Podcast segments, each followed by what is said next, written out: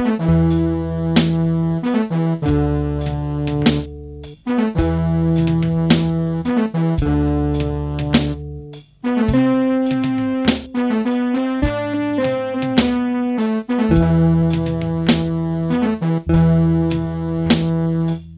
my name's David, and this is the Hypothetic RL, a podcast about the what ifs of rugby league history. For these episodes that I'm recording today, I'm going to be the sole person on the episode.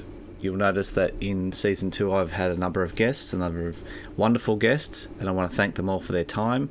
And I also want to thank everyone out there who listens to the podcast for the time that I take out of your day to listen to a crazy man and, well, in season two, a crazy man and, and another crazy person. So I also want to thank the other people who I have coming up on the podcast, are new guests that I'm going to have beyond that. But just for this episode or series of episodes, depending on how long this takes, it's just going to be my voice.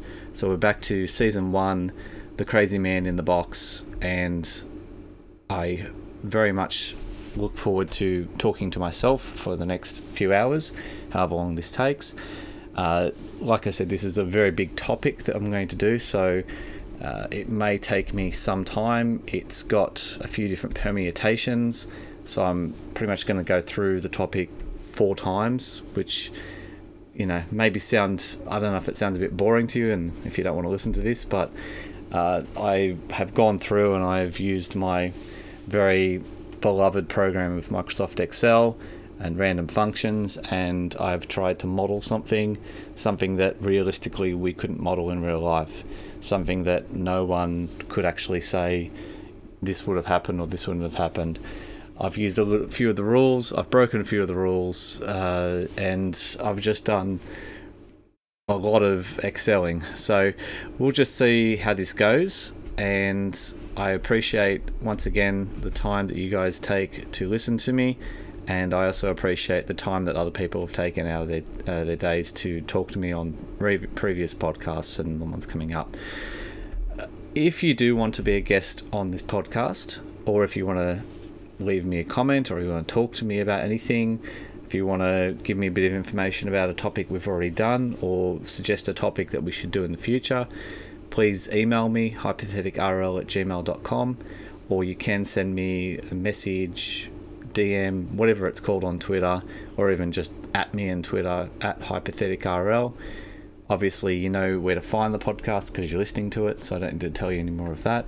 But uh, tell your friends, tell everyone who thinks they might enjoy a crazy person talking to themselves about rugby league. It's a wonderful community, the rugby league podcast community, and you know there's a lot of other great guys out there doing, guys and girls, uh, doing some great podcasts out there and I just want everyone to enjoy rugby league as much as I do. Well, I don't know if anyone can enjoy rugby league as much as I do, but we'll see how you know see how we go with that. But I just want everyone to talk about rugby league and get onto rugby league and everything. And hopefully in the future I've got some interesting topics and hopefully I've entertained you in the past. So look, that's a very long-winded and roundabout way as I don't have a guest, I've got obviously no other introductions, and it, I'm kind of meandering at this point. But I think it's time we get into the topic, so it's time to kick off. The event for this episode took place between 2006 and 2010 and was, as described at the time, serious and systematic breaches of the salary cap by the Melbourne Storm. The response from the NRL was to strip Melbourne of premierships, minor premierships, even a World Club challenge, redistribute funds that they had accumulated from victories in those competitions and also to stop them scoring any additional points for the 2010 season because they were still over the salary cap. I don't want to delve too far into the exact salary cap and what happened in terms of monetary things uh, and obviously you know how much they were over the cap. There's still, I think there's a, a great book for someone to write in that, and if they can get all the information, I know that there is you know some some information out there at the moment, but I still think there's a bigger story there that maybe hasn't been told. Recently, there's been quite a few people talking about why did we, you know, maybe we maybe we overreacted, maybe the stripping of the premierships wasn't fair Uh, maybe it wasn't in line with what had happened to other teams that had gone over salary caps in the past. Uh, I know that even the Melbourne Storm and a few of those players feel cheated. That they, it's a funny word to say they felt cheated, um, but you know, felt that they deserved to have them on their record. They deserved those premierships because they won them. Uh, so, what I've decided to do for this episode is that I have used an Excel spreadsheet to try and work out what might have happened should we change this event. And when I say the event is the systematic and serious, it was called serious and systematic, uh, serious and systematic cheating of the salary cap by the Melbourne Storm. The only way that I think we can resolve this from this point of view in a hypothetical sense is to see if we can get the Melbourne Storm underneath the salary cap for those seasons. Now, it's very hard to do, and uh, as you can imagine, it's not, you know, I'm, I do not know the salaries of all these players, and I'm not going to do that. What I've actually looked at is the fact that the Melbourne Storm had what they called the Big Four. So you've got Cameron Smith, you've got Cooper Cronk, you've got Billy Slater, and you've got Greg Inglis. At the time, from 2006 to 2010, those players were playing for the Melbourne Storm.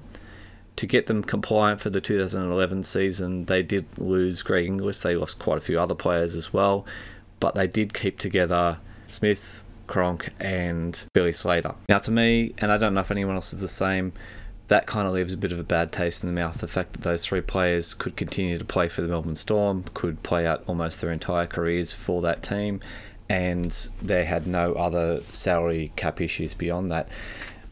Because I know some people probably don't agree with me on this, but when I look at it and I think 2006, you have that superstar lineup there is no way that they could have kept those four players together in 2006 just based off what the salaries have been talked about it, they just wouldn't be able to play. There's no there's no chance so any team that was going to be compliant with the salary cap was not going to be able to keep all four of them on the books at the same time and still be able to run out any kind of team at all now this is just my personal opinion obviously i mean maybe financially it could have happened. Maybe if you added the three salaries up of Cameron Smith and Cooper Cronk and Billy Slater at the time, they would have had plenty of room to still make themselves compliant with a reasonable, serviceable kind of team. But it just sort of seems like any other team that has that much success and would have that quality of player altogether, they're not going to keep all of them at the same time. So, what I've decided to do for this episode is, or for this series of episodes, however long this takes me, is to tell basically tell the story that would have happened should the Melbourne Storm have had to have shed two of those players. Now, two of those players in any kind of sense, yeah, that's fine. I could, you could probably say, all right, well, we'll kick off two of them and whatever. Uh, it, it's hard to tell. I'm not the Melbourne Storm, and I don't know. Obviously, the 2005 2006 Melbourne Storm administration is not something that I want to become uh, because obviously they're the people who are getting all of the blame for what happened, and you know, probably rightly so, that they probably were the ones who did everything. Well, they were. I mean, that's that's what it was found to be. So I don't really want to be them. I don't want to be in their shoes, but I kind of have to sit in their shoes. The thing that you've got to look at I suppose with this as well is that you've got two players that are Cooper Cronk and Cameron Smith that are ball players, that are organising players, that are your main sort of focal points of, of playmaker. And then you've got two explosive players and two. I mean, I'm not going to degrade Inglis and, and Slater into just being explosive X Factor style players, but they aren't playmakers. They are the ones that score the tries normally, the ones that create the breaks through their athleticism and their strength and things like that. So, you know, all four of them are quality players. But just to make this so I didn't have to do, oh, I think it'd be eight, eight different scenarios. I'm trying to limit it a little bit. I'm going to do a scenario each for losing one of the playmakers and losing one of the X Factor players. So, what we're going to do is we're going to go through systematically, and we'll bring that word up again. It's going to be systematic, but not serious. And what we're going to do is we're going to say there is a situation where the Melbourne Storm do not re sign Cameron Smith and they do not re sign Billy Slater. There is one where they don't re sign Cameron Smith and they don't re sign Greg Inglis. So this is, this is at the start of 2006. There is a situation where they don't resign Cooper Cronk and Billy Slater, and there's one where they don't re-sign Cooper Cronk and Inglis. So you can make your own opinions of which one they would have gone with. I've got my own opinions in my head, but I thought let's you know we we aren't in the discussion. We're not in the boardroom. We're not going to make that decision. What we're saying is that the Melbourne Storm administration uh, not uh, looking at it and going, we can't get underneath this salary cap, keeping all these players. We're going to have to release or not re-sign two of these players. I mean, that's the other thing too. Is I don't know contracts. I don't know when their contracts expired. But look, just for the purpose of this, we're going to say that all four of them were off contract at the end of 2005, and a decision is made, and we're going to basically run four different scenarios for them and see what might have happened to that Melbourne Storm team, but also to any teams that are affecting the other way. Now, when I say teams affecting the other way, obviously these these players, when they aren't re-signed by the Storm, have to go somewhere. So this is where this gets very complex because we're going to say, let's let's put Cameron Smith for example say Cameron Smith doesn't re sign with the Melbourne Storm, where does he sign to? And what effect does that have on that team? Because obviously, you've got a champion, you know, one of the greatest to play the game, you'd have to say. And I mean, look, I, I'm probably going to get in a lot of trouble from people saying that, but, you know, his, his knowledge, he is one of the premier players of the last 20 years, obviously, and it's going to make a, a huge impact to the team that he goes to and obviously a huge loss to the Melbourne Storm. So, in all of that, I've had to try and model that in some way in an Excel spreadsheet. So, before I go through that, what I'm going to do is I'm going to just do a little bit of history on Melbourne Storm and these four people that I'm involving in this discussion. And then once we've gone through that little bit of history, I'm going to give you a rundown of how the spreadsheet works and then what we're going to do is we're going to go through season by season, situation by situation, and we're going to see what we come up with and what that effect is. The Melbourne Storm joined the NRL in the 1998 season. This was the first season of NRL after the two competitions, the ARL and Super League, had come back together following the Super League war. The Melbourne Storm were a successful club right from the start. They had finished third in their first season and had won the Premiership in the 1999 season, which was their second. Following the Premiership in 1909, they had six seasons worth of middling results, finishing 6th, 9th, 10th, 5th, 6th, and 6th. Not much else you can really say about the Melbourne Storm. So I think what we'll do is we move on to the four players that are we are looking at for this one. So the first player we're going to look at is Cameron Smith. Cameron Smith grew up in Queensland, played for the North Devils in the Queensland Cup, joined the Melbourne Storm, and played his first season in 2002. Uh, he played as a halfback and a hooker, but uh, obviously, you know, 2002 is the start for Cameron Smith. Billy Slater joined the team in 2003 and made his debut against Cronulla uh, always a fullback uh, for them. Greg Inglis joined them in 2005, so the 2005 season that we're going to make him sign for another team the next season is going to be his first and last season with the Melbourne Storm for those cases. And Cooper Cronk joined them for the 2002, two, sorry, 2004 season.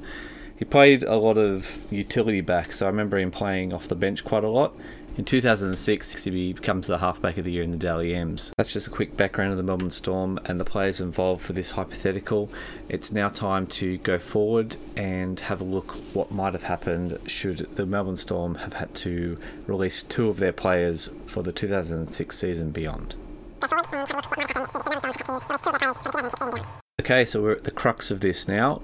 So I just need to do a bit of a description of how this works, how I've gone through, and obviously, you know, how I've tried to model this in Excel sense. It's not perfect, but we'll see how we go. Basically, what I've done is I've started 2006. Uh, I've started with the first one we're going to look at, which will be Smith and Slater being released. What I have done for each one of these, so it's not just for this one, obviously for all of them, is that I have looked at both the player and their possible impact on a team. I've also looked at where the player may want to sign to, or where who may want to sign this player, and I've used some random generated things to work out contract lengths and also work out other things like that. So I'm just going to do a real, really quick thing of what happens. Basically, in this spreadsheet, say we're talking Smith and Slater, what will happen is okay, Smith and Slater don't re sign with the Melbourne Storm in 2006. Every team in in all of these is given five points to assign. So one point for each point you assign, the more likely you're going to get that player. Uh, so for every season, every team gets five points. So you can give all five points to Cameron Smith, and you're mo- you're more likely than someone who gave one point to Cameron Smith. It's still a random generator. So the random generator, if you don't know the random generator in Excel, it's basically it gives you a number between zero and one, and like a whole bunch of decimals. So I can use that to times out by these numbers to give myself ratios and work out, you know, which ones are more likely. So, like I said, basically all you really need to know is if a team gives Cameron Smith a five, then they're more likely to get Cameron Smith, but obviously they have no likelihood at all to get any one of the others. And what we've done is for each one of these systems, or each one of these runs, it's the same likelihood. So a player, like basically, I can't mac it out and I can't go, all right, well, you know, everyone knows I'm an Eels fan. I can't give, you know, for the Smith Slater one, I can't go Smith five points, and then when it becomes Cronk Inglis, I can't give Cronk five points or something ridiculous like that. Basically, every team, I, I've kind of acted as the CEO of every single team uh, which is you know interesting to try and do. But I've tried to work out based off where they were in the times that we're looking at, who would be more likely to go after which player. And obviously, it's not like 2006 is one season, and then as we move on, 2007, 8, 9, beyond, those numbers are slightly changing. So, you know, perhaps a team had a really great halfback in 2006, so they didn't want Cooper Cronk. But by 2008, that halfback's retired, moved on. They've obviously got a hole there. So I've gone through and I've tried to put some numbers together to say, okay, well, you know, who was playing for each team in in the positions that these guys would take up. So we've obviously got a fullback for Slater, we've got a hooker for Smith, we've got a halfback for Cronk, and for Inglis, fullback, centre, something like that. You know, so obviously Inglis changes position throughout his career, but I'm just looking at you know the the the sort of what you've got in terms of that. And, and when I'm saying fullback, I'm saying look, you know, Slater might end up signing somewhere. I'm trying to think of you know. I mean, I don't think Slater is ever going to sign for the Manly Sea Eagles. That's that's my point of view. But you know, say uh, I'm trying to think of a team who had a reasonable fullback and a reasonable centre, but you know maybe they would have had two good fullbacks. Slater comes in as fullback, the other player moves to a wing or a centre or something. You know, I've tried to not discount teams just because they already had a fullback with Slater's um, numbers, because we could move him around a little bit. We could move their player around. Um, but obviously, with a hooker, you're not going to move. You're going to sign Cameron Smith if you're say the West Tigers with Robbie Farah. I think it's very unlikely they're going to go after him. So when I'm talking about the Tigers, I'm giving them less likelihood they're going to go in after someone like Cameron Smith, but they're definitely going to go after a Slater and Inglis. You know, they that's the kind of player that I think they're going to go for more often. It, it's hard. Obviously, these numbers are, make a difference. Uh, or obviously, as well, when we go through these seasons, they're going to make some differences too. Because as just say I, won't show. I won't say who it is, but just say you know Smith signs with the Roosters. Okay, because he. I know he doesn't do that in that first season, but just say he signs with the Roosters. He then has a number of there's another random generator that says he either signs a two, three, or four year contract. So a team in 2006 might have no real need for Cameron Smith, but might have lost their hooker. And for the 2007 season, if they go full out for him, then they're not going to get him because he's already signed with the Roosters for that season. So he gets 2006 and 7 with the Roosters and then he becomes available again. It's really convoluted and I can share it with you guys, but I don't want to go too much more into that. Basically, just say I spent hours and hours and hours trying to work this out of the best way to, for it to happen, and it's still all random. If I ran this again, I'd get completely different results. So this is just one iteration. I'm not running multiple iterations of this to try and work out what it goes like. Uh, what have we got is what we got, and that's what we're going to go with.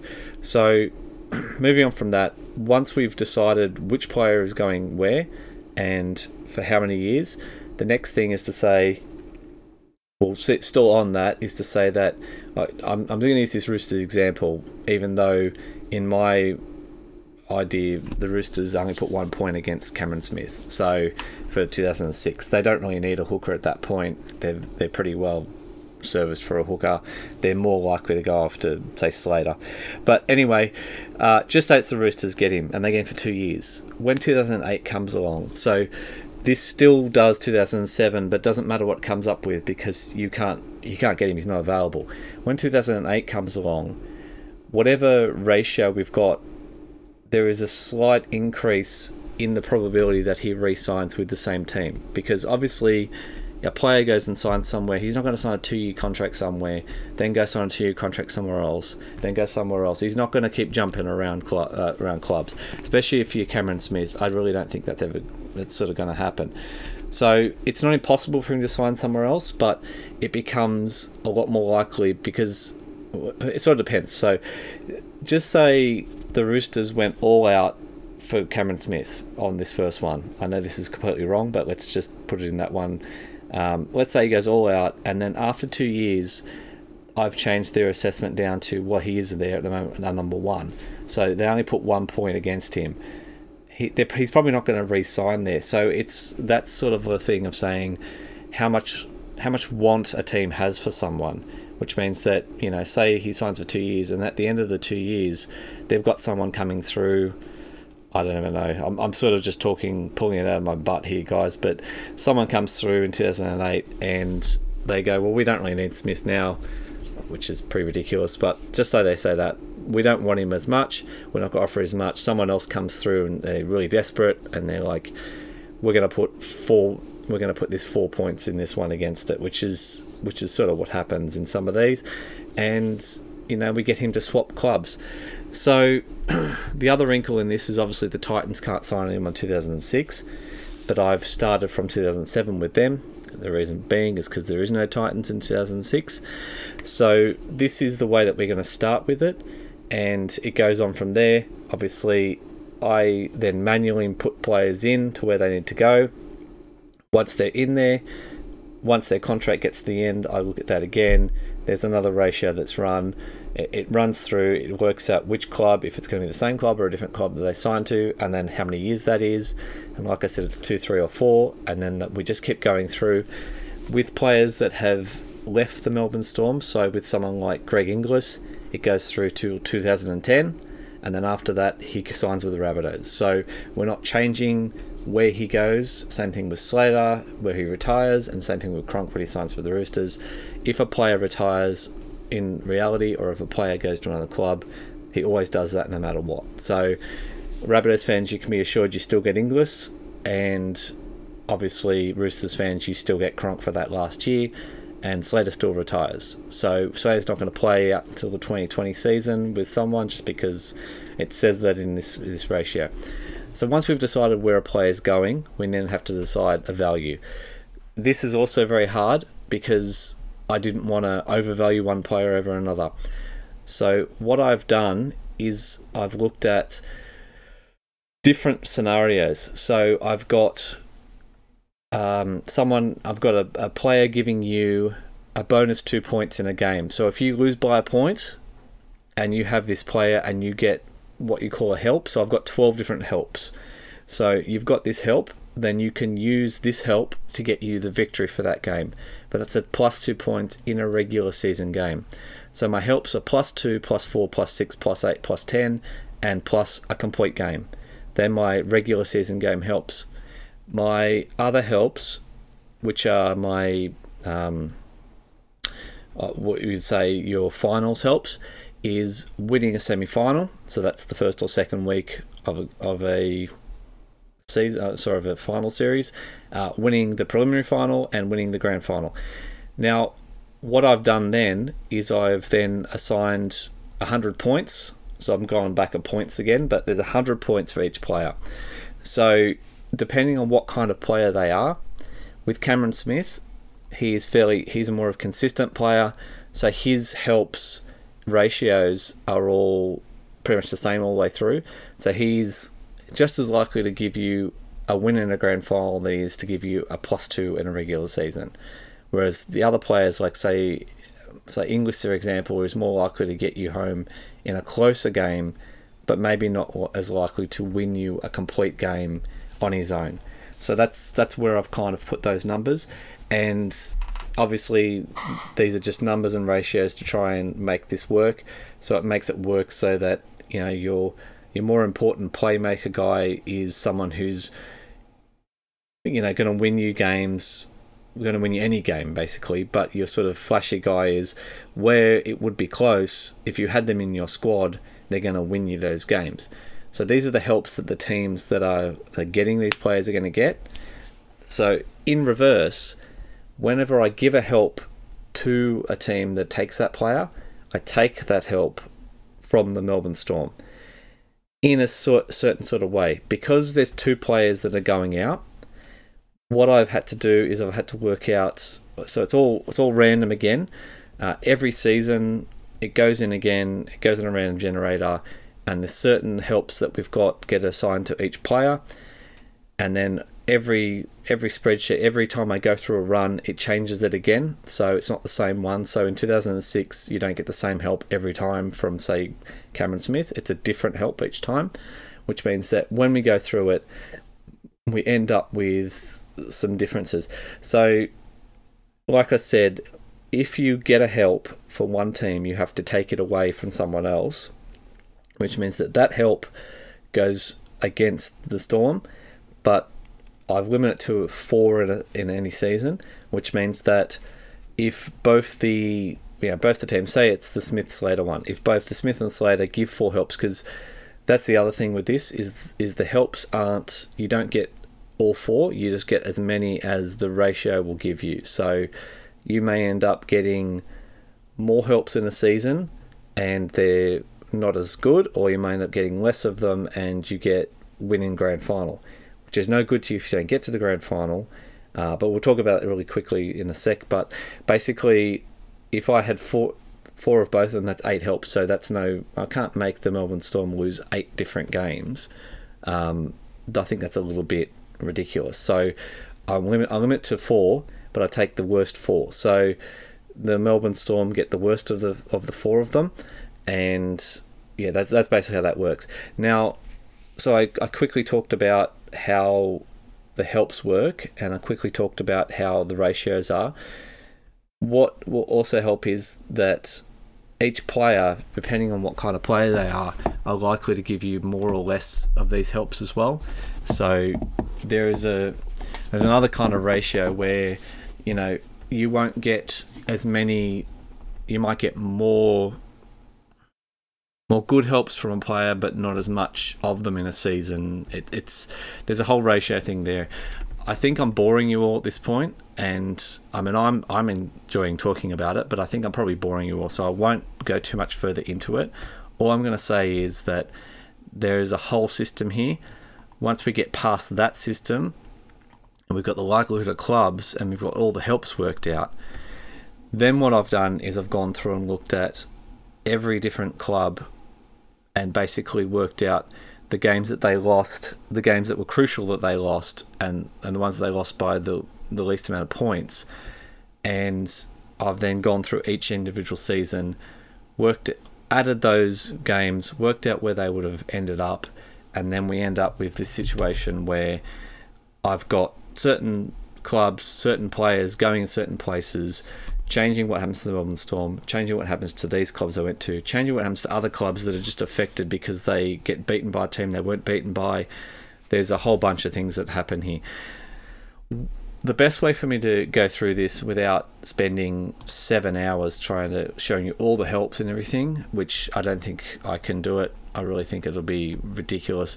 Is to just start with my first situation, go through each of the seasons, tell you when a player gets to the end of the contract, when they re-sign, where they re-sign to, and yeah, we'll just go through it like that from 2006, and I've gone all the way to 2020.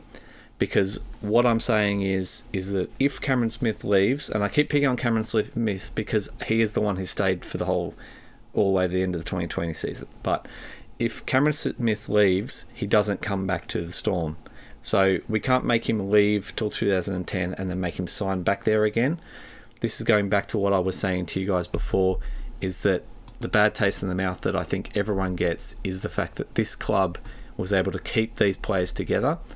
If a player leaves, that's it. He's not going back to the Storm. I know in reality he could have gone back. I know in reality any of them could have gone back.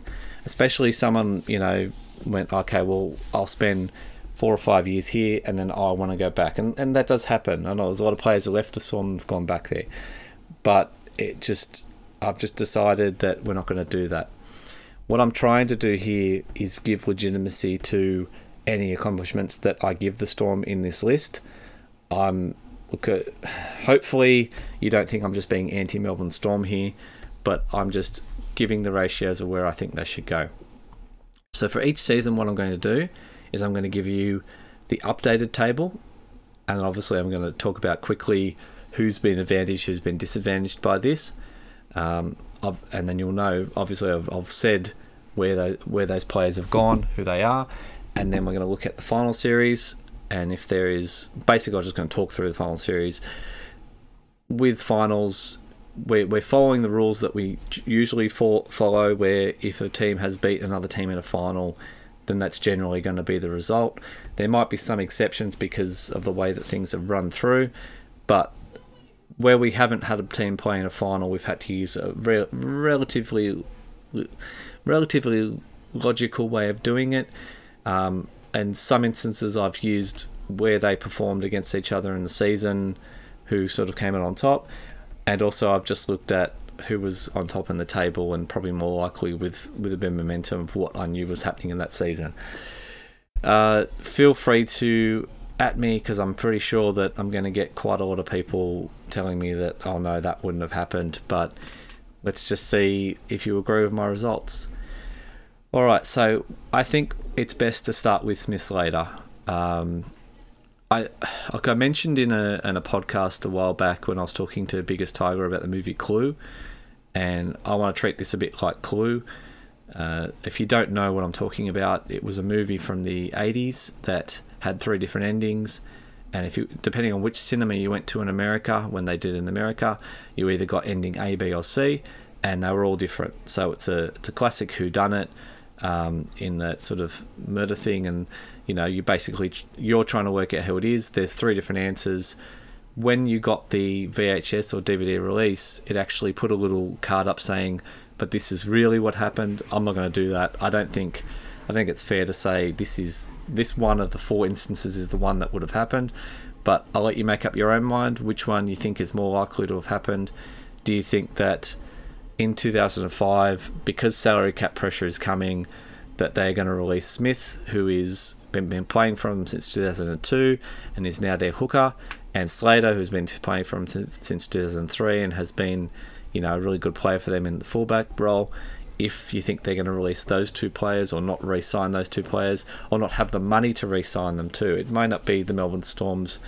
Um, maybe they just they don't have the room in the cap. They've already signed these other players. They've already got Cronk and Inglis on deals, and they just don't have the money to fit them in. Someone else comes in and offers them a bigger contract. All right, so I've talked way too much, and I apologise if that was a really long thing, but let's go Smith Slater. So, The 2006 season, the Brisbane Broncos signed Cameron Smith, and the Canterbury Bulldogs signed Billy Slater. They signed for three years at the Broncos and for three years as well at the Bulldogs. So we're going to get 2006, 7, and 8 with that combination. Okay, so the final table at the end of the 2006 season, the Storm finish on top. Then it's the Bulldogs, Broncos, Knights in the top four, Sea Eagles, Dragons, Raiders, and Eels. That's exactly the same table as we had previously. The only change that happens here is because of the way that the Storm lose to certain teams, that the Panthers get an advantage. They move up into 10th spot, and the Warriors and Tigers shift down a spot. So there's not a huge amount of difference because obviously the amount of regular season helps that happen here are not as much as the others. I don't have them all. I'm not going to go through the helps of each season, that's just too much. But just beware that this final system is exactly the same, but there is possibilities that the Bulldogs have a help up their sleeve and that the Broncos also have a help up their sleeve in terms of finals, and that the Storm have a negative somewhere there, maybe. So we'll see what happens. So the first game is the Knights versus the Sea Eagles, which the Knights will win. The Dragons will defeat the Broncos, the Bulldogs will defeat the Raiders, and the Storm are defeated by the Eels. So obviously, what happens in the reality there is the Storm beat the Eels 12 6.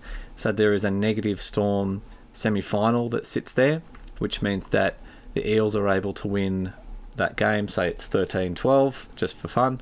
But there's obviously a negative there. The Bulldogs, I think, would have already run, won, and the Broncos obviously didn't have the help because they were beaten by the Dragons.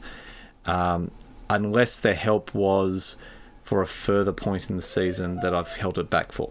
Anyway, second round of the finals, we've got the Eels against the Broncos, and the Broncos will win. Uh, we've got the Dragons against the Storm, and the Storm will win. So obviously, the Storm don't have that negative anymore.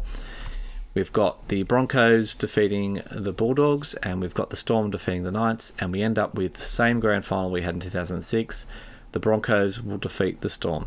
So the Storm keep their minor premiership to 2006 in the hypothetical universe. They keep their runners up medal, and we still have the same premier. So nothing has changed. We'll move on to, to sorry, we'll move on to 2007.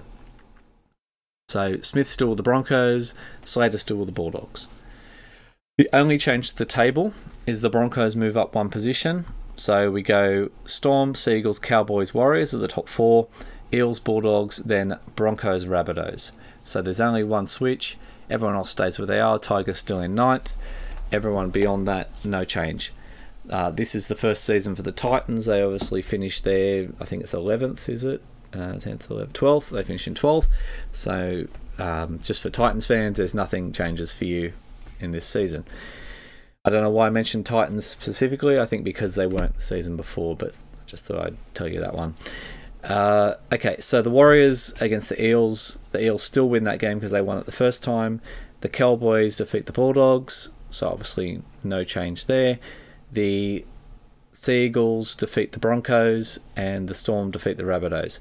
So what we can kind of see from this is, in this occasion, the Bulldogs with Slater, they still they didn't get a final help. They obviously didn't get enough helps to do anything there. Um, and I'm not sure. I don't have it in front of me, but obviously the defeat by the Cowboys is no good because that knocks them out. Uh, the next week, we end up with the Rabbitohs against the Sea Eagles and the Broncos against the Storm. So I don't know if I just said that, but the Sea Eagles and the Storm both lost in the first round because the Broncos use a help and the Storm lost or have a negative help, which gets the Rabbitohs and the Broncos over the line. So the Rabbitohs then play the Sea Eagles and the Broncos play the Storm. So it's that little swapperoo that we do. And in that case, it's interesting because the Sea Eagles and Storm both win their second round game which means that we de- defeat teams number seven and eight. So we go into the fi- the preliminary final with the Cowboys against the Sea Eagles and the Eels against the Storm, and the Sea Eagles and Storm win again. So we end up with a grand final of the Sea Eagles versus the Storm in 2007. And by the occasion of what we've already had, the Storm win the Premiership in 2007. This Premiership in 2007 is not stripped, so the Storm get an extra grand final from this whole result. So shedding Billy Billy sorry, Billy Smith. sorry about that. No, they're not shedding an old uh, Dragons player. Uh, shedding Billy Slater and Cameron Smith means that they still retain that title. They obviously are still just good enough to defeat the Sea Eagles, and yeah, they win the grand final in 2007. So let's move on to 2008. We've still got the Bulldogs and the Broncos as the teams being benef- being benefiting from this. Uh, the table changes quite a little bit more significantly in 2008. The Sea Eagles are top, Sharks second, Broncos third, Storm fourth, the Roosters in fifth. Then it's Raiders, Dragons, Warriors. Beyond that, there's no change. Uh, so basically, Sea Eagles, Sharks, and Broncos go up, and Storm and Roosters drop back from where they were in the reality of 2008. We get a first round in the finals of the Storm versus the Roosters, in which the Roosters win.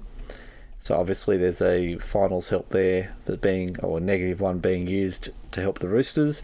The Broncos defeat the Raiders, the Sharks defeat the Dragons, and the Sea Eagles defeat the Warriors. In the second round, because of what's happened there, we've got the Roosters against the Raiders, who the Roosters win that one, and we've got the Broncos against the Storm, and the Broncos are successful, which means that we've got a preliminary final of the Sea Eagles versus the Roosters and the Sharks versus the Broncos. So the Storm have been defeated because the Broncos obviously use a help to get past them, or maybe the Storm have a negative there. I'm not sure, but that's you know the grand final for 2008 was Sea Eagles versus the Storm, and we all remember that. The Sea Eagles fans nevertheless forget it. Um, but yep, uh, the the two weeks before the Storm are already out, so with our preliminary final, the Sea Eagles defeat the Roosters and the Broncos defeat the Sharks. So we end up with the Sea Eagles versus the Broncos. So I'm imagining that having Cameron Smith in their team is going to make some difference. But let's just say that in the reality where Cameron Smith doesn't get to play in the grand final in 2008, I imagine that maybe that happens to the poor Broncos and the Sea Eagles rout the Broncos in the grand final 2008 and they win 40 points to nil. And the poor old Broncos don't get much out of having Cameron Smith. There's I mean, they still get their premiership in 2006, but they don't really get anything beyond that. I mean, apart from a grand final, a grand final loss, but who really wants those? Hey. All right, let's move on to 2009. So the contracts have gone uh, in 2008. Obviously, these clubs are desperately trying to re-sign these players. You'd imagine the Bulldogs are successful in re-signing Billy Slater for two seasons the Broncos are unsuccessful, and Cameron Smith decides that heading north to the Broncos was not north enough for him. He's going to head up to the Cowboys. So, I mean, I think when we looked at this, we thought, or when I looked at this, I thought Cameron Smith is more likely to sign for a Queensland team. So I think those Queensland teams got slightly higher ratios than everyone else. And it's obviously told in this occasion we've ended up with Cameron Smith at the Cowboys. So 2009 now, this is a interesting season for, for myself because you know the big Eels run, and we'll see whether that gets affected. Uh, at the end of 2009, the table ends up with the Bulldogs on top, so obviously that bit of help from having Billy Slater gets them to the top of the table. The Dragons second, uh, the Titans remain in third, the Sea Eagles go to fourth, the Broncos to fifth, the Storm drop way back to sixth, the Eels jump up one to seventh, and the Cowboys become the last team into the finals. Uh, the Tigers still just outside on in ninth point. Uh, sorry, in ninth position. So obviously having um, Cameron Smith has gotten the Cowboys into the finals here, and we'll see what happens with the rest of this. But uh, yeah, it's good for the Cowboys. They get a, a finals appearance pretty much straight away. The first round of the finals, we've got the Sea Eagles against the Broncos. So obviously, Broncos don't have any help this time, and the Sea Eagles win. The Titans against the Storm. The Titans get victory, which is good for them because they went out straight sets last time, or in the reality. So the Titans now into a well, they're into a preliminary final because the Eels defeat the Dragons as happened in reality, so we don't change that one.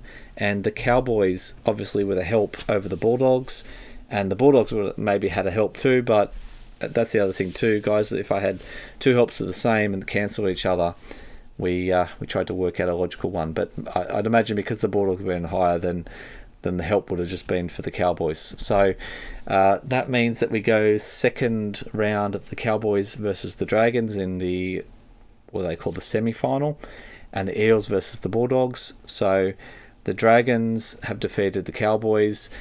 Uh, obviously, I'd imagine that the helps run out for the Cowboys and the Dragons.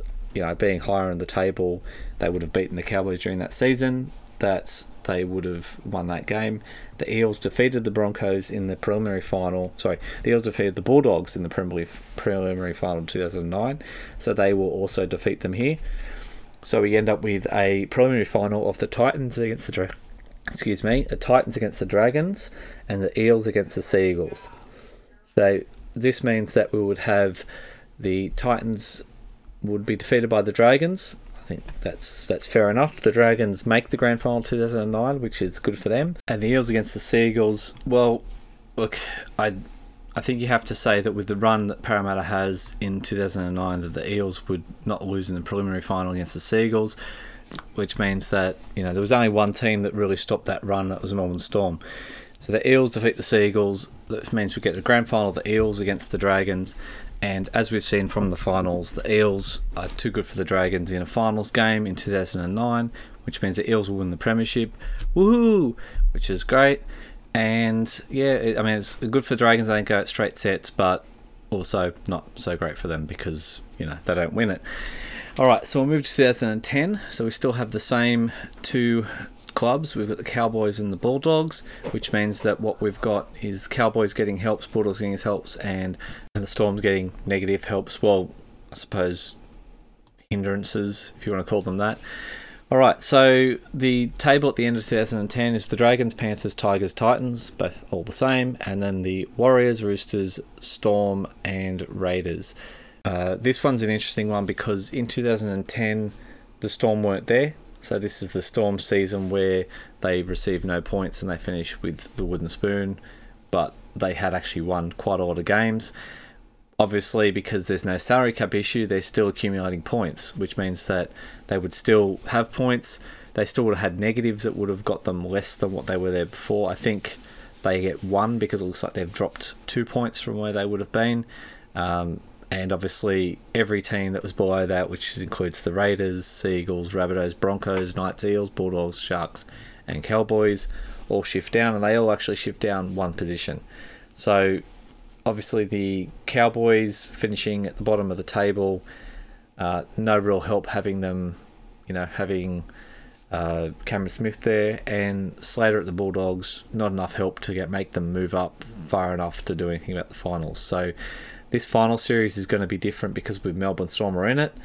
Uh, in reality, they weren't, but that's the major change that we're going to have for this. So as we look at who plays who in the all importance.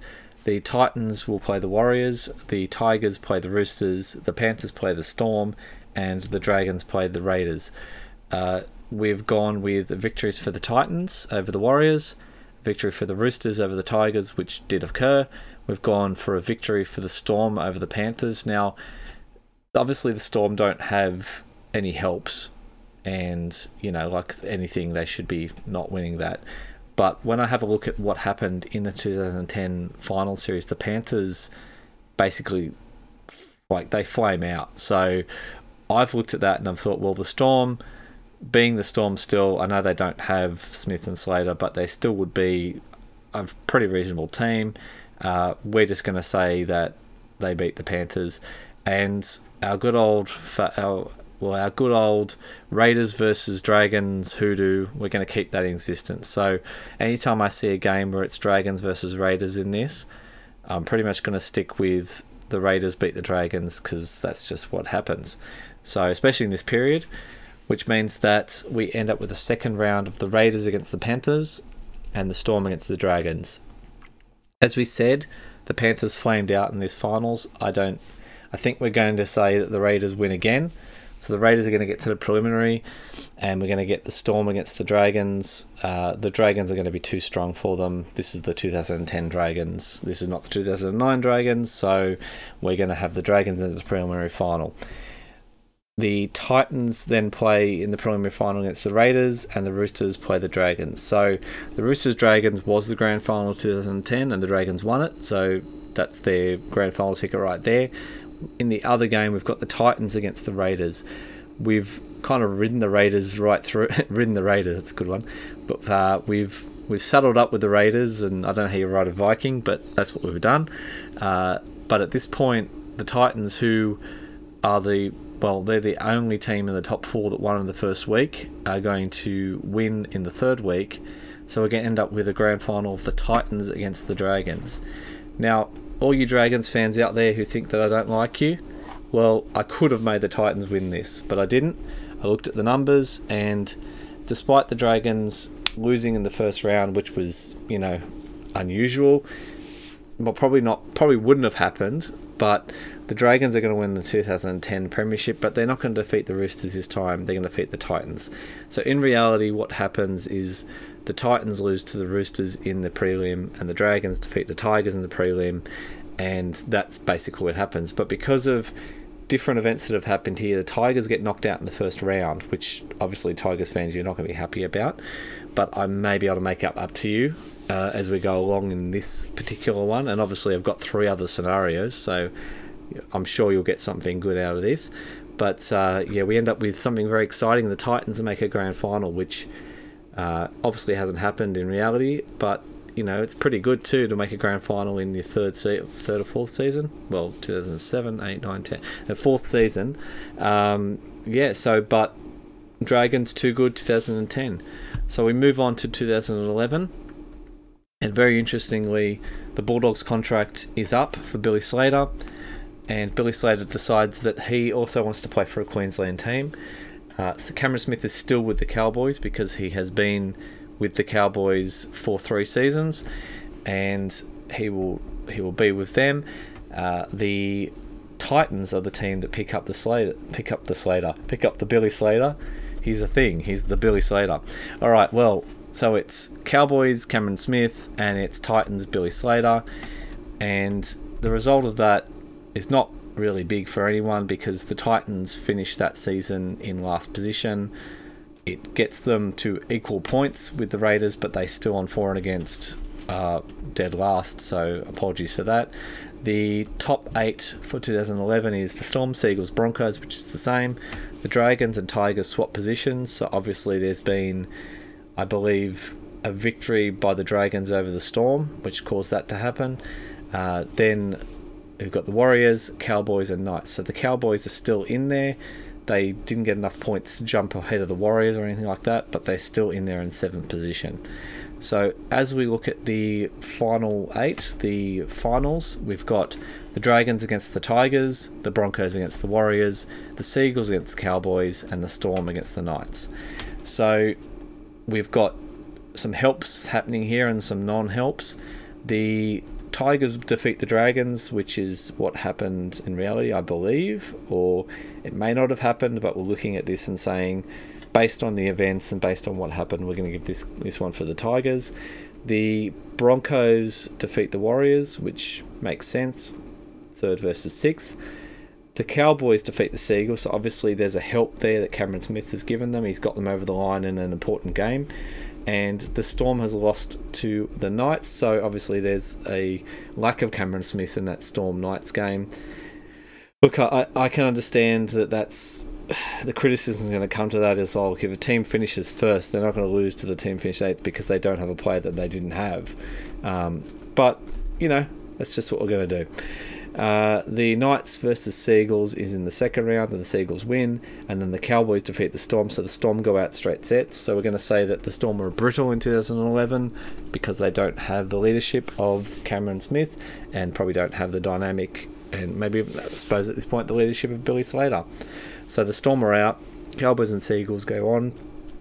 Means in the preliminary final we've got the Broncos against the Sea Eagles, and we have the Tigers against the Cowboys. So the Tigers are going to defeat the Cowboys because obviously Cameron Smith's magic has run out by that point, and the Sea Eagles, who you know in reality are the premiers in 2011, defeat the Broncos to go into the into the grand final. So we end up with a grand final of the Sea Eagles against the Tigers, and looking at the way that we've done this, I looked through the season, and the only time I could see the Sea Eagles play the Tigers, the Tigers got a victory. I know this is a grand final day, it's a different thing, but basically, what we're going to say is the Sea Eagles falter at the very last hurdle in 2011 because they come up against the Tigers. The Tigers get this victory. See, Tigers fans, I told you I had something coming up for you. You're going to get a victory in a grand final in 2011 rather than 2010, which, you know, or 2009, any of those seasons. So, this Tigers run that, that comes through, a bit like you had for the Balmain Tigers in 88 89, except in the third occasion, you guys get over the line and you get a victory. So we move on to th- 2012. The Cowboys are unable to secure Cameron Smith for a further contract. Uh, obviously, Slater had already signed with the Titans, so he stays there. The Cowboys, look, they wanted to keep Cameron Smith, but you know, obviously weren't able to. Cameron Smith decides to sign a four-year contract, and he's going to go back to the Broncos. So, obviously, he wants to stay in Queensland, but Cowboys just aren't doing it for him. Uh, haven't got the squad that he needs, so he's going to move back to, to Brisbane and hopefully try and give Brisbane that you know f- final push to try and get them into a grand final and, and win a grand final because at this point, you know he has he's obviously won one with them in 2006. Uh, so you know they've gone all out. They've brought him back. Uh, anyway, we'll see how this, see how this turns out for him. So we've got 2012. We've got the Bulldogs against. Uh, sorry, we'll, we'll go through the whole table. Um, so 2012 was a little bit different because the final system changes. So we go from 1v8 to the 1v4 sort of system. Um, whatever they're called. I think they're both called McIntyre in reality. Everyone calls it 1 vs 8 McIntyre, but I think they're both McIntyre systems. So, anyway. Uh, okay, so we've got on the top of the table, we've got the Bulldogs, and then it's the Rabbitohs, Sea Eagles, Broncos, Storm, Cowboys, Sharks, and Titans. Uh, so there is obviously a help there. The Titans get themselves into the finals. They weren't in there, and obviously the Storm drop away. They were up in the second position, so they've dropped all the way down. And the Broncos, with the Rabbitohs and Sea Eagles, have all moved up, but obviously the Broncos not up enough to get past the other two. So we end up with the Bulldogs against the Broncos in the first round. The Broncos win that game, so obviously there's a help there of having Cameron Smith. Uh, the Rabbitohs defeat the Sea Eagles, which I think happened in reality anyway, um, or if it didn't, it happened somewhere else in that season. The Titans defeat the Storm, so obviously Storm curse or Titans goodness. I don't know which one's which, uh, but yeah, that's basically what happens there. Uh, and then the other game we've got is the Cowboys against the Sharks, and the Cowboys show you know pretty much that they they can be competitive even without Cameron Smith, and they beat they defeat the Sharks. So we go to the second week of the finals. We've got the Titans against the Bulldogs. Uh, the Bulldogs are too strong for the Titans in this occasion. Unfortunately for Billy Slater, he doesn't get this victory. Uh, and then the Cowboys against the Sea Eagles, and the Cowboys are going to unfortunately lose this one. Uh, it would have been good if they had Cameron Smith with them. Maybe they would have won that game, but no, Sea Eagles win. We go to the preliminary final. It's the Broncos against the Sea Eagles and the Rabbitohs against the Bulldogs. So the Broncos and Bulldogs are the winners of those games, and we end up with the grand final of the Broncos against the Bulldogs. Uh, Cameron Smith in another grand final, and he's going to get defeated in another grand final because the Bulldogs are going to win 2012, and yeah, that's what that's what we're going to say. So let's move to 2013. Nothing changes. We've still got Broncos and Titans, which means that the final table at the end of 2013 is the Roosters and Rabbitohs don't change positions. They're one and two. The Sea Eagles move up one. The Storm move down one. The Sharks Knights, Bulldogs, and Broncos make up the top of the table. Cowboys miss out. Titans, Panthers, Warriors, and the rest. 2013 is not a great season for me.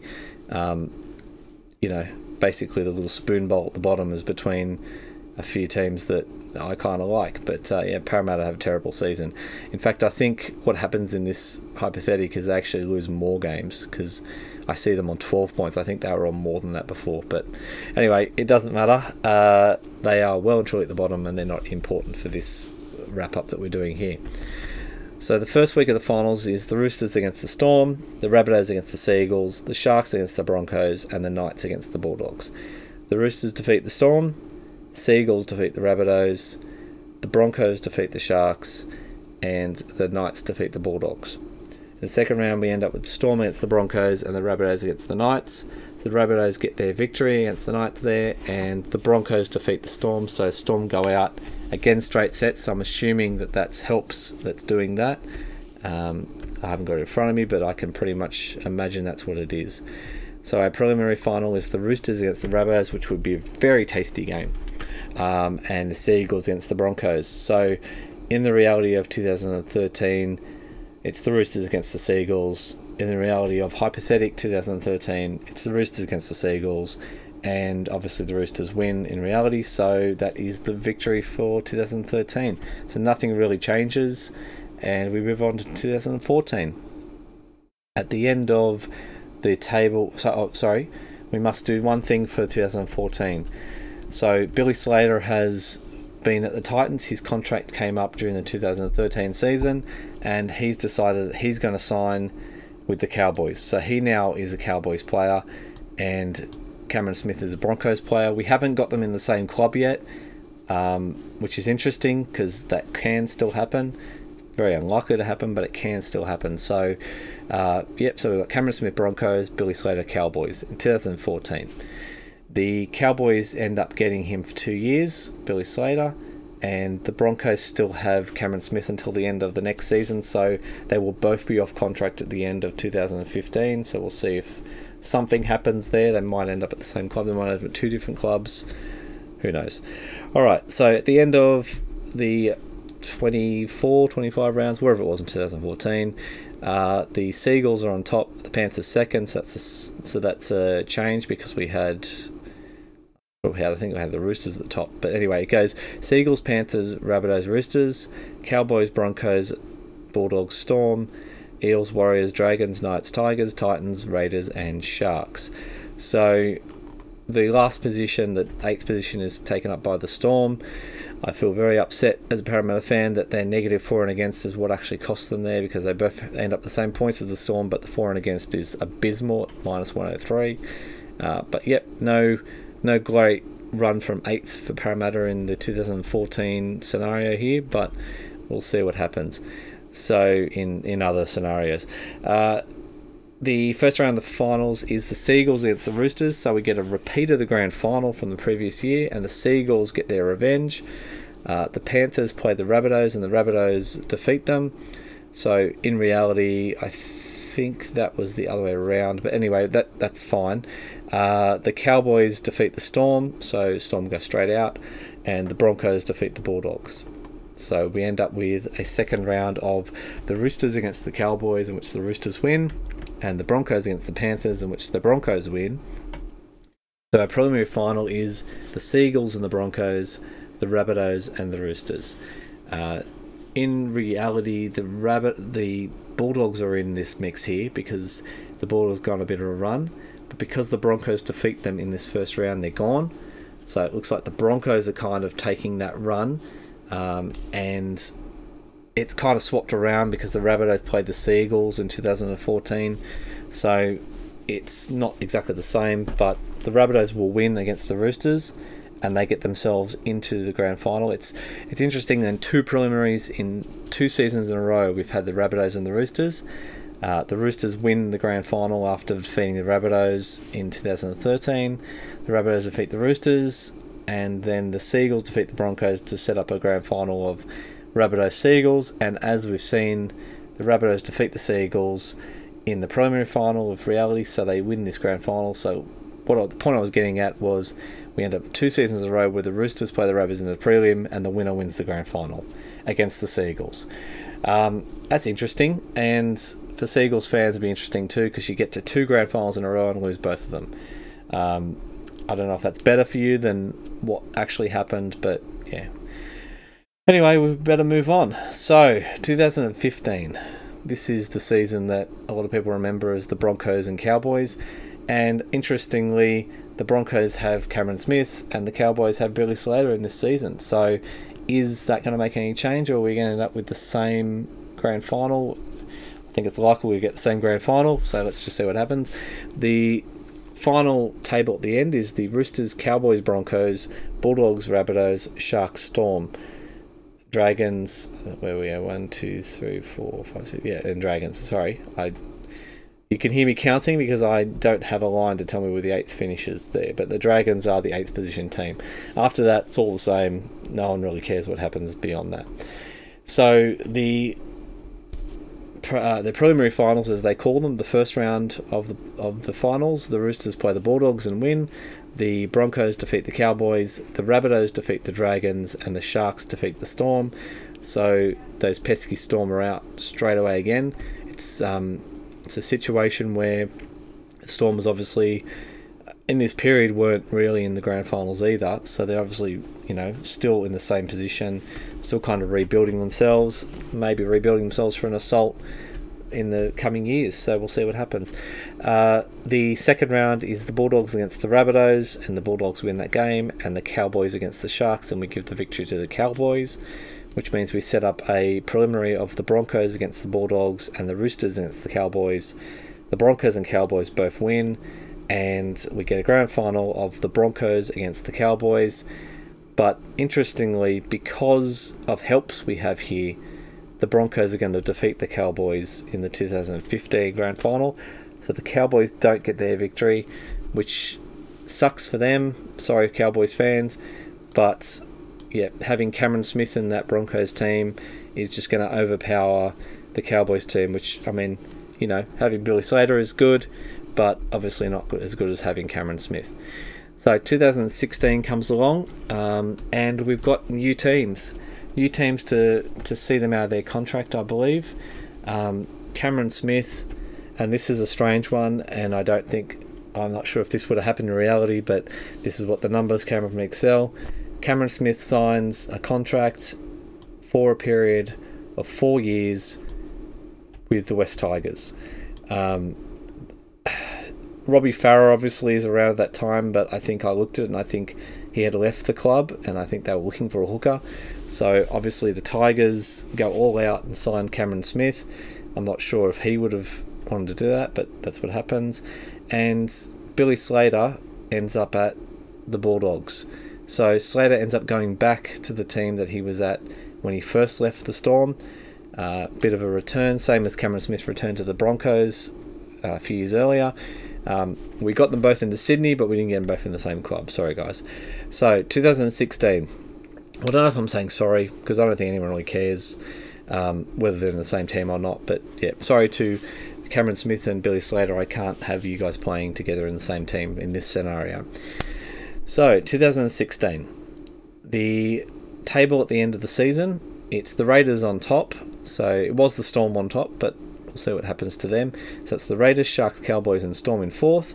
Broncos, Bulldogs, Panthers, and Tigers. So the Tigers slip into the 2016 final system here. Uh, the Titans are out, and yeah, unfortunately for them, they're not they're not there anymore. Everyone else below that basically just same position. Nothing really changes. So our first round of the finals is the Raiders against the Storm, and the Raiders win. Then it's the Sharks against the Cowboys, and the Sharks win. The Broncos are defeated by the Tigers, so obviously Cameron Smith is a positive influence on this Tigers team, gets them to the second week of the finals here.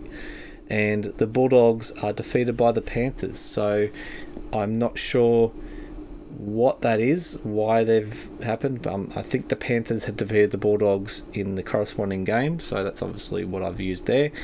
Uh, the next round of the finals, we end up with the Storm against the Tigers, and the Tigers are going to get a victory there, and the Cowboys against the Panthers. So the Cowboys get the victory there. So we end up with a preliminary of the Raiders against the Cowboys and the Sharks against the Tigers. The top teams, the Raiders and the Sharks, are going to win those games. We end up with a grand final of the Raiders against the Sharks, and the Sharks win the grand final. And 2006 doesn't change premiers, but instead of defeating the Storm, they're going to defeat the Raiders. Okay, so 2017 comes around. We've got a help for the Tigers, we've got a help for the Bulldogs. Still, we have these negatives that happen for the Storm all the way through. Uh, I don't have it in front of me, but obviously there's some negatives in seasons and things like that because they drop a few seasons here in a row. Um, the final table at the end of 2017 is the Roosters on top of the table, followed by the Broncos, Storm, Eels, Sea Eagles, Cowboys, Sharks, and Panthers. So the Cowboys uh, and the Sea Eagles seem like they're beneficiaries of, of something here. Um, it depends. See, the other thing too is sometimes some of these teams are jumping up because they've defeated the Storm during the season because they had close losses against them, and they're the teams that are selected.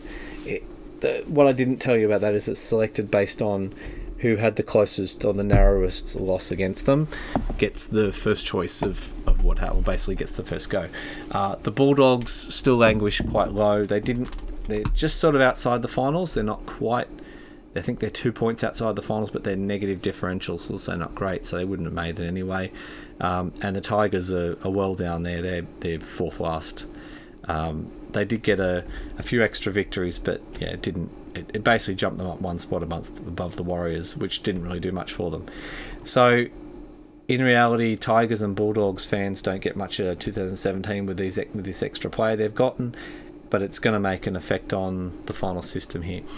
So in the first round, the Roosters play the Eels, the Broncos play the Storm, the Sea Eagles play the Panthers, and the Cowboys play the Sharks. Uh, I've got the Roosters defeating the Eels. I've got the Storm defeating the Broncos. I've got the Panthers defeating the Sea Eagles and the Cowboys defeating the Sharks. So we end up with a second round of the Broncos against the Cowboys, the Eels against the Panthers. I don't know if you remember this season, but uh, this is the season where the Cowboys get a good run going. So that's the reason why they've defeated the Sharks. Uh, that's actually the same game that happened the first time, but in a different order. So previously, what happened was the Cowboys in eighth defeated the Sharks. They they limped into the finals and then went on a run.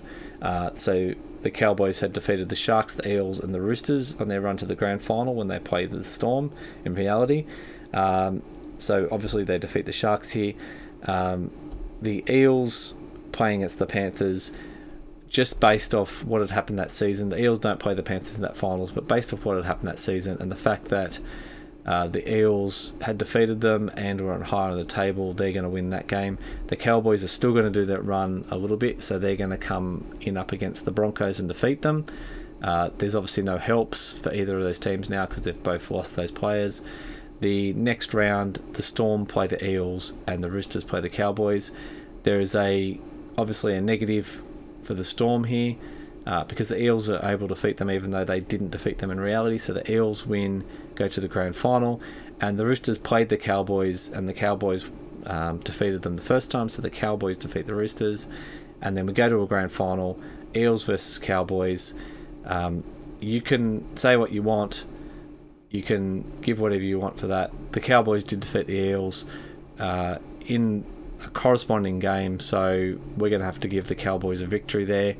And I'm sorry, Eels fans, I didn't get you a, a grand final win there, um, but we kind of made amends for what we did the, for the Cowboys in 2015. They finally get their premiership 2017, and uh, what a magnificent run and well done to the Cowboys. The the next season is the 2018 season. Uh, the table at the end of the, this season, we've still got the players in the same positions. Uh, the table at the end of the season is the Roosters, Rabbitohs, Sharks, Panthers, Dragons, Warriors, Broncos, and Storm. Uh, no one else changed the position. Everyone's back to where they were, uh, which means we end up with the Roosters against the Panthers, the Rabbitohs against the Sharks, the Dragons against the Storm, and the Warriors against the Broncos. The top ranked team in all those wins. So Roosters, Rabbitohs, Dragons, Warriors. We go to the next round. The Panthers play the Dragons and the Sharks play the Warriors. So the Dragons and Sharks win, and then we end up with the Roosters against the Sharks, the Rabbitohs against the Dragons, and it's victories for the Roosters and the Rabbitohs. So we end up with the grand final of the Roosters against the Rabbitohs. Based off what we had, um, we're going to have a Roosters victory. So the Roosters are going to win in 2018 as they did in reality, but instead of defeating the Melbourne Storm, they're going to defeat the South Sydney Rabbitohs. Uh, 2019, Slater has now retired, so no more helps for the Bulldogs. Smith is still at the Tigers. This is his last season with them, so he gives the help to the Tigers. Ends up on the table with the Roosters, Storm, Rabbitohs, Raiders, Eels, Sea Eagles, Tigers, Sharks. Basically, the Tigers win that last game where they had to defeat the Sharks to get in, um, and yeah, the Bronco and Broncos yeah, whatever happened. Basically, the Broncos got in eighth position before, but now it's not the Broncos in eighth position; it's the Sharks in eighth position. So the Tigers jump up two spots. Uh, the Warriors have jumped up because of a victory over the Storm, I believe, and the Roosters get above the Storm. Basically what happens in 2019. So we end up with the Roosters against the Raiders in the first round. So the Roosters win that uh, because they won the grand final. Uh, the Storm are defeated by the Rabbitohs, which makes sense the Eels defeat the Sharks, and the Tigers defeat the Sea Eagles. Uh, that'll be a help that we're getting there for the Tigers. Then the Raiders defeat the Eels. Uh, the Tigers defeat the Storm in the second round. I'd say that's probably a negative for the Storm or a help for the Tigers. Not sure which one that is, but whichever one that is, it gets the Tigers into the prelim. Uh, then it's the Rabbitohs defeated by the Raiders, which is what happened in the prelim. Uh, something about 12 men on a field and uh, Papalii running at Damien Cook that uh, I, I hear about quite often on a certain podcast. And um, the Roosters will defeat the Tigers. So we end up with a grand final of the Raiders against the Roosters, repeated the first round, repeated the grand final that happened, and the Roosters win. So we go to season 2020, and basically for this season, it's a free hit for anyone because um, Cameron Smith is going to sign somewhere. and It's only one season. I'm not going to predict who wins this year. So the victory for uh, well, the victory, the the signing victory, I suppose you'd say, is that Cameron Smith decides that he's gone all the way around. He's tried to help all these teams. The final team he's going to help is the New Zealand Warriors. So he's going to play one season with the New Zealand Warriors, and we'll see if that does anything to him. So basically, there's there's a slight change in where people finish because we've ended up with the Panthers on top, with the Roosters in second, Storm and Eels, um, the Raiders, Rabbitohs, Knights, Sharks, the Warriors with their negative for and against, or very negative for and against, uh, are not are basically helped by one position. They jump above the Titans, but not enough to get them into the finals. And then we end up with the, the rest of the table how it was before. Uh, so in the first round, the Panthers defeat the Eels, the Storm defeat the Roosters, the Raiders defeat the Sharks, and the Rabbitohs defeat the Knights. So we go to the second round. Uh, the Raiders defeat the Eels. The Roosters are defeated by the Rabbitohs, so, the Rabbitohs go to the prelim, and we end up with a prelim of Panthers versus Rabbitohs, in which the Panthers had won previously, and a prelim of the Storm against the Raiders. And in that final series of 2020, the Raiders defeated the Storm. So we end up with a grand final of the Panthers against the Raiders. Uh, you have to say that the Panthers would go out as, favourites in that game, but we all know what happened last year. Panthers just completely bottled it on grand final day.